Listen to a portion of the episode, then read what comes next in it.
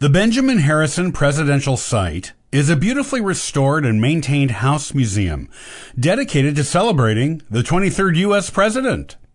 There is much to enjoy at this 1870s era home.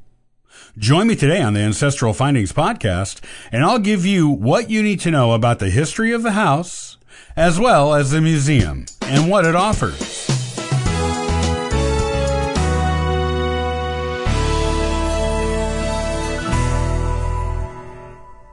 Benjamin Harrison was the 23rd President of the United States, serving from 1889 to 1893. A grandson of 9th U.S. President William Henry Harrison, Benjamin is part of the only grandfather grandson presidential duo in U.S. history. His time as president came during a period of great change in the United States. It was not too long after the Civil War, and during a period of westward expansion of the country. He navigated it all with clarity, cleverness, and the delicacy some of it needed, and his time as president is considered by most to be a success. Today, his old home serves as a historical site that is open to the public to honor him and teach subsequent generations about him. Here is what you need to know about the Benjamin Harrison Presidential Site.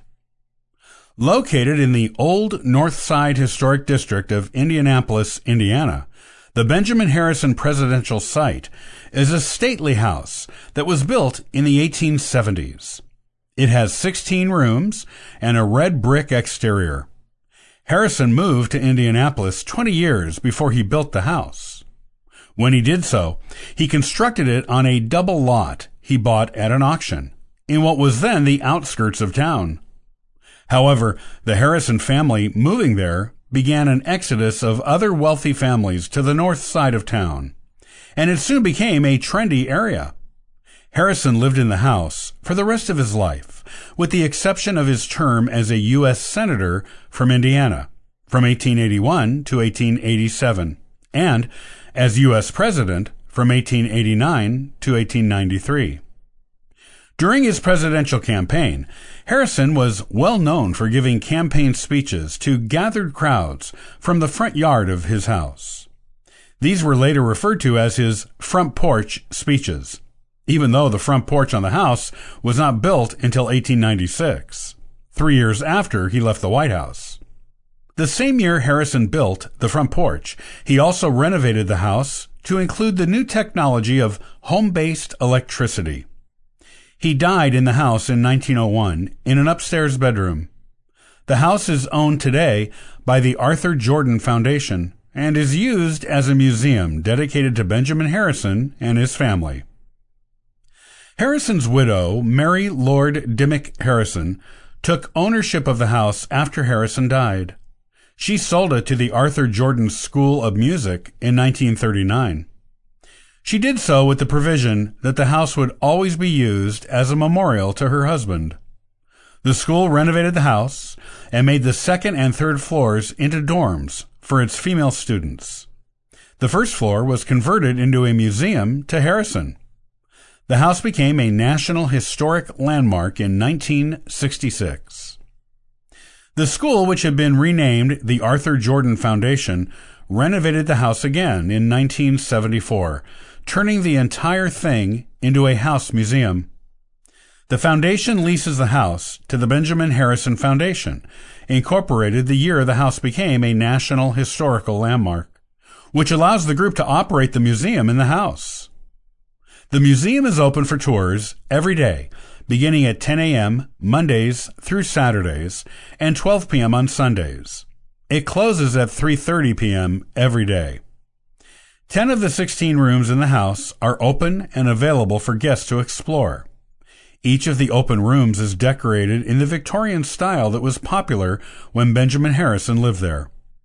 There are 3,700 pieces of memorabilia in the house that were owned by Benjamin Harrison and his family. There are also 2,440 books in the house, some of which were Harrison family items. An archives for the Daughters of the American Revolution is located there as well. The house offers a lot for visitors to see and do, in addition to it being a traditional museum with the requisite gift shop. It is also home to the truly impressive Candlelight Theater. Candlelight Theater performs authentic plays from the 19th and early 20th centuries, such as Harrison and his family would have seen performed, and the Victorian decor of the house provides a realistic backdrop for these performances. The theater has a season every year and performs a selection of plays at the house each season. Various special events are held at the house throughout the year as well. They are always changing, but usually include things like garden parties and holiday celebrations, particularly for the 4th of July. Civic organizations and philanthropic groups also hold events here for both the public and their members. Checking the website of the house is the best way to find out what events are going on at the house and when. There are carefully cultivated gardens around the house that are cared for year round by nine gardeners, including a master gardener. The themes and colors of the gardens change according to each season, and the plants include both flowers and shrubs, as well as trees. There is even a lilac garden on the property with lilacs that were first cultivated during the time that Benjamin Harrison was U.S. President. Both passerby on the street outside the house and visitors to the museum can enjoy the beauty and pleasing array of colors that the gardens provide. Space is available at the house for groups to rent for their own private special events as well. The presidential classroom and the gardens are both available as rental space and provide a beautiful location for both formal and casual events of all kinds. In addition, the museum has permanent exhibits that are particular to the house and rotating exhibits that are on loan from other locations. The rotating exhibits are usually themed to fit in with the time period of the house or with the theme of U.S. politics or presidents.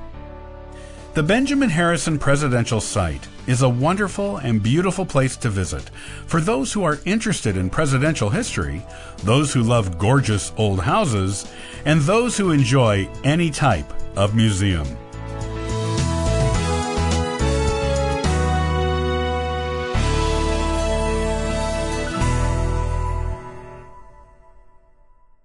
Do you have a Polish surname in your family tree?